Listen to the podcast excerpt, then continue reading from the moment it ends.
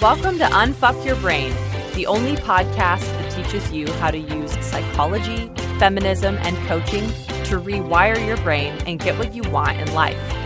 And now here's your host, Harvard Law School grad, feminist rock star, and master coach, Kara Loewentheil.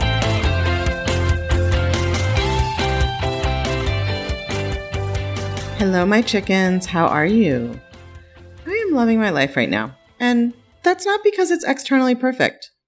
We're still in the middle of a pandemic, and I think that I'm out of clean underwear. and I'm going through my own mental and emotional challenges and coaching myself, and I'm getting coaching. All of that is happening. But my options are to resent reality or to love it. And if I decide to love life, even in a pandemic, that doesn't mean the pandemic's getting away with something, right? Me deciding to love life even in a pandemic doesn't make the pandemic more or less likely to infect people. Hating life in a pandemic is not going to teach it a lesson or change how the virus works. Right? Loving life in a pandemic doesn't mean I suddenly lose my ability to grasp how science works or stop caring if other people live or die. All it means is that I get to enjoy the present moment of my life, which is the only moment that I'm guaranteed to have. If I knew that I was going to die next week, would I want to spend this week hating my life? And the answer to that is no, of course. Before COVID, I probably would have said, well, I love my life because I get to travel and I teach all over the world and I love doing that. And now in COVID, I think I love my life because I get to stay home and be cozy and not go anywhere. and those seem like direct opposites, but both were and are true at the time that I was and am thinking them. And this is what I call mental flexibility. And that's what I want to teach you about today. As I've talked before about emotional resilience, right? The skill you can develop through thought work of being less reactive to the world around you or your own brain.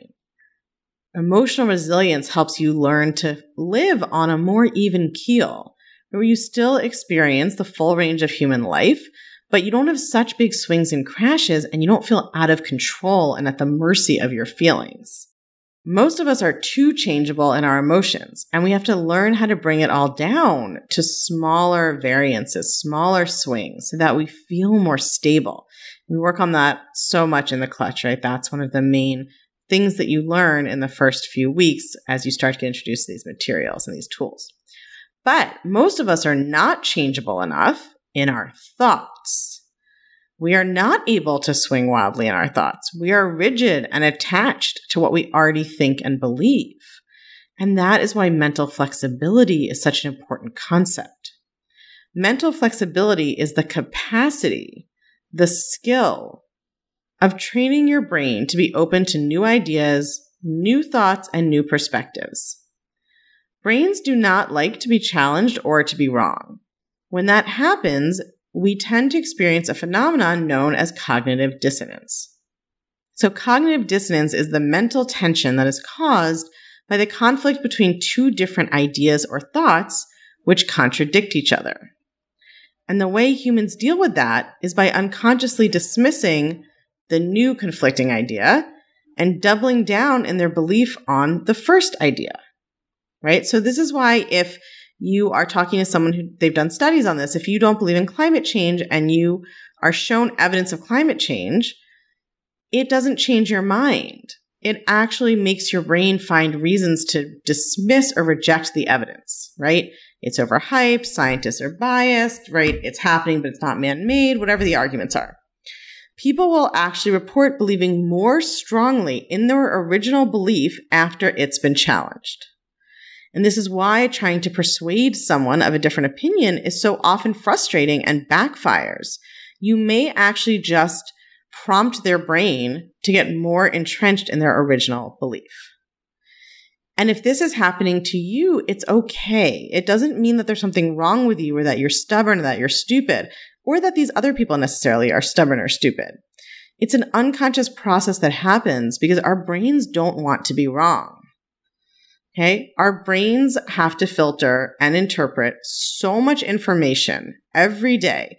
we use a lot of shortcuts. I've talked about this on the podcast before. We we want to just know when we look at a table that it's a table, right? Our brain just uses a shortcut. That's a table. There's four legs on it. There's four sticking protuberances down to the floor. There's a flat surface. It's a table.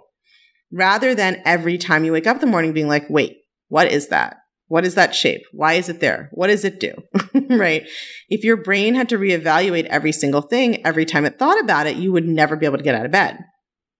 So your brain just likes to have a shortcut and it doesn't want to be wrong about that right? That seems dangerous. It's exhausting. It would be overwhelming. And what if we're wrong about who we can trust or what food is safe or whatever else, right? Our brains think that being wrong is dangerous, that it's exhausting and we might die.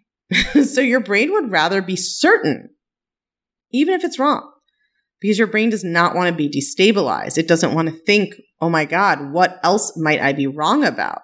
right? Our brains experience that as a threat, as if you came out in the morning and all of a sudden your table was walking and talking, you would be super freaked out. This is an unconscious process. The good news is that we can bring it into consciousness and work on changing it in the places that we want to. So we can let it continue running unconsciously for identifying objects and being able to drive without thinking very carefully about every moment, right? That's why it's easy to drive after you've done it for a while and it's terrifying the first time. We can let our brain do this unconscious process wherever we don't really care about changing our thoughts, but we can learn to change the process in the places that it would serve us to do so, right?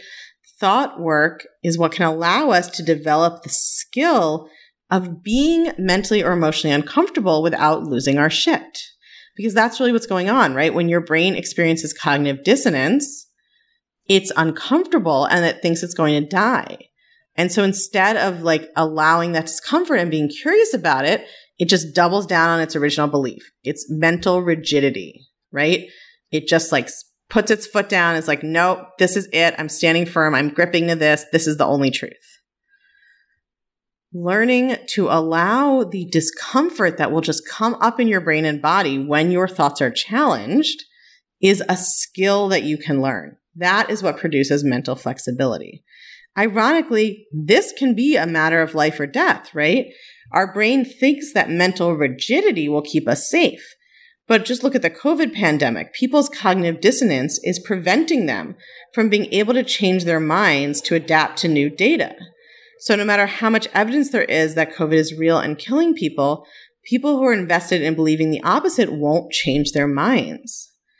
Now, I think as a culture, we are particularly resistant to changing our minds. I do believe humans are like this in general, right? For all the reasons I just described, it's evolutionary psychology. But I think in the US, we seem to almost delight in our stubbornness right? We look down on expertise and critical analysis. We have this kind of fetish about like the common man and the average American and you know, that person being smarter and more capable than anyone with any fancy learning. And every man is his own cowboy and hero, right? It's very masculine. It's very kind of anti education. I won't turn this into a sociology 101 lecture on American exceptionalism, but the point is that between culture and biology, we are really predisposed to never want to change our minds. We want to believe we are and we're right. And if we don't manage our minds, we won't change our thoughts even in response to new facts or evidence or ideas. And that is what creates mental rigidity, right? We want to be certain because we think we will be safe that way. But we're not safe when we're like that. We're rigid. It makes us blind. Mental flexibility is the ability to contemplate new ideas and be open to changing your mind, right? So that famous quote, the author of whom I did not look up before I started recording this podcast. But the quote is that consistency is the hobgoblin of little minds. And there's a grain of truth in that. And of course, as a coach, I know and teach that consistency in your practice and in your efforts is crucial. I am not suggesting we just blithely hold contradictory beliefs without ever examining them. But what the quote gets at is that there is a power of imagination and intellect required to see things from multiple perspectives, right? To hold two competing thoughts or ideas at the same time. That's a level of intellectual sophistication that I think we all should aspire to because it will be so useful for us in our lives. To look at a circumstance and see how two people can have totally different thoughts about it. And neither is more objectively true than the other because they're both true to the person who holds them. They seem true to that person. this skill is crucial for thought work because thought work is all about coming to believe new things that you haven't believed before. And I think sometimes we expect this should be easy, right? As if we just had never heard of this other thought we could think, but that as soon as we hear it, we will totally adopt it. That's not how it works. When I give you a new thought to practice, if I'm coaching you in the clutch, or if you come up with a new thought on your own, or you get one from the other clutch coaches, or in the Facebook group, or you're doing your daily thought download, you're listening to the podcast and a new thought pops into your brain, you're not starting from ground zero. It's not just like fresh ground to plant a new thing in. There's a reason you haven't thought of it before, usually, because your whole brain system is usually based on thoughts contrary or contradictory to the new one. Now, listen, this is not always the case, especially with smaller things. Sometimes we, we think a new thought and we're just like off to the races. But when we're challenging really deeply held beliefs that we've had about ourselves for a long time, that's not usually how it works, right? It's not just that you never thought to believe that you can, let's say, make as much money as you want as an artist. It's not that you had no thoughts about making money as an artist and now you've discovered you could have this great one. Usually the case is that you already subconsciously believe you cannot make as much money as you want as an artist. Do you see what I mean? It's not just like a, there was a void of thoughts about this subject and now you've heard a new one. Sometimes that does happen. But often, especially with these deep seated thoughts, things we've thought for a long time, we're not starting from just a void. We're starting from a whole belief system built around the opposite belief, even if it was subconscious, right? It's not just that it never occurred to you to believe you can have an amazing romantic relationship. It's not like there was just a void of thoughts about dating. The issue is that you already subconsciously believe that you cannot have one for whatever reasons you've come up with. So we're not just starting from the void when we introduce a new thought, in which case maybe it wouldn't matter if we were flexible. We could just come up with this new thought and that would be great. But usually we're starting from an opposite premise that we've been living by, and now we're trying to believe something totally contradictory. Mental flexibility is the capacity to be introduced to a new thought or idea that challenges your existing belief structures and not immediately reject it. This doesn't mean you have to go straight to believing the new thought a thousand percent because you can't yet most of the time. That's why mental flexibility is so important. Mental flexibility is the skill, the practice that helps you get through this uncomfortable period where you believe both things. Mental flexibility is what allows you to simultaneously hold two conflicting beliefs. Your old belief that you have to be a starving artist and your new belief that you can be a wealthy artist. You believe both of them on and off depending on which one you're thinking at any moment. You're working on believing the new one more and more, but you still believe the old one.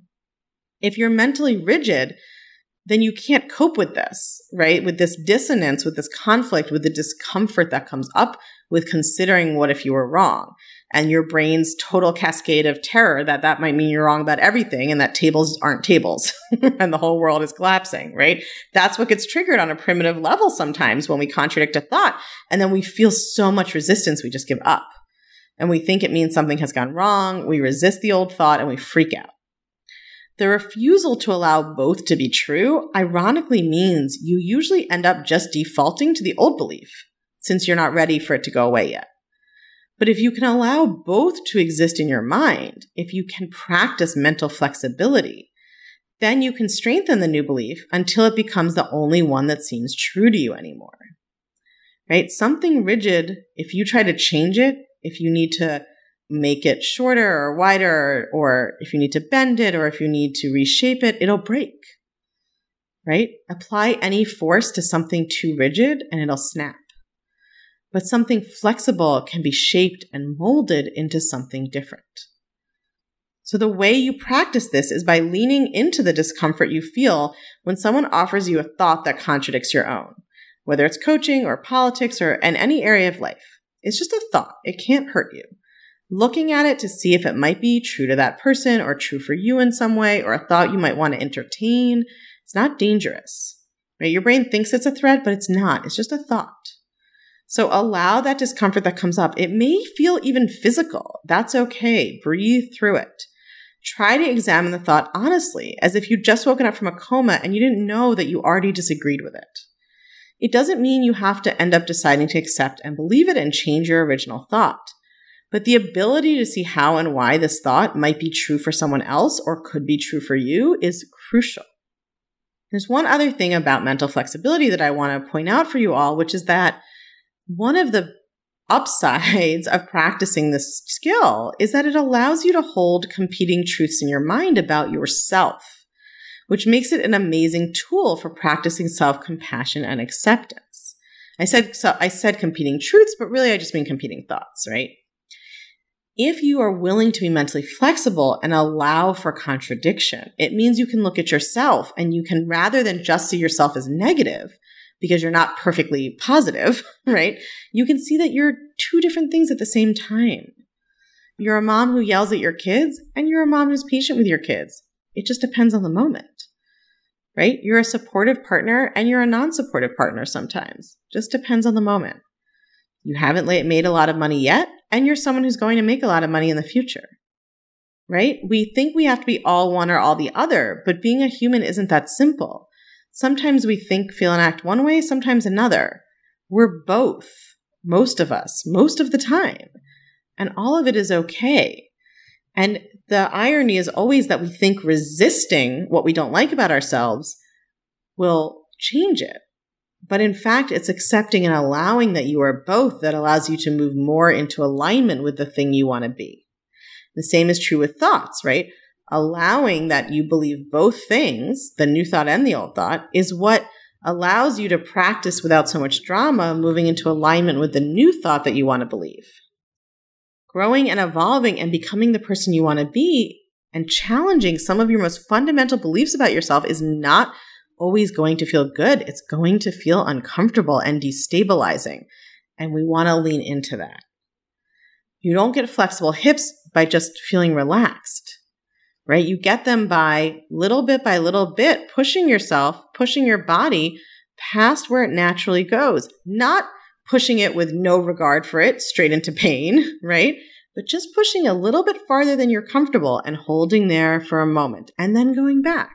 And the same thing is true with your thoughts. You don't get a flexible brain just by magic. You get it by practicing the skill of holding contradictory ideas or thoughts together in your mind allowing them to both be there, allowing someone to suggest the opposite of what you think without freaking out, being open to hearing how something you immediately disagree with might be true. That is how you develop mental flexibility. The more willing you are to adopt a new thought, even when it contradicts your current beliefs, the more radically your life will change. And the more mentally flexible you are, the less time it ends up taking to shift those thoughts. But you have to earn that flexibility by practicing and building up the skill. So that is what I suggest you work on this week. And if you want some help with that and you don't feel like you know how to do it on your own, that is what the clutch is for. Come join us. The website and the text you can use are in the little outro music that's about to happen soon. I'll talk to you guys next week. If you're loving what you're learning in the podcast, you have got to come check out The Clutch. The Clutch is my feminist coaching community for all things unfuck your brain. It's where you can get individual help applying all these concepts I teach to your own life and learning how to do thought work to blow your own mind. It's where you can learn new coaching tools not shared on the podcast that will change your life even more. It's where you can hang out and connect over all things thought work with other podcast chickens just like you and me. It's my favorite place on earth, and it will change everything. I guarantee it. Come join us at www.unfuckyourbrain.com forward slash the clutch. Or you can just text your email address to 347 934 8861. If you text your email address to that number, we'll text you right back with a link to check out everything you need to know about the clutch. 347 934 8861.